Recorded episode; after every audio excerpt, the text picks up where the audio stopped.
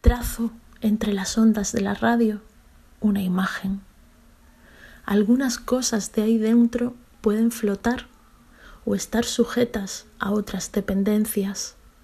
Señalo algunas con esmero. Cada fotografía es un cajón, un lugar acotado que cobra plenitud al observar sus partes narrativas.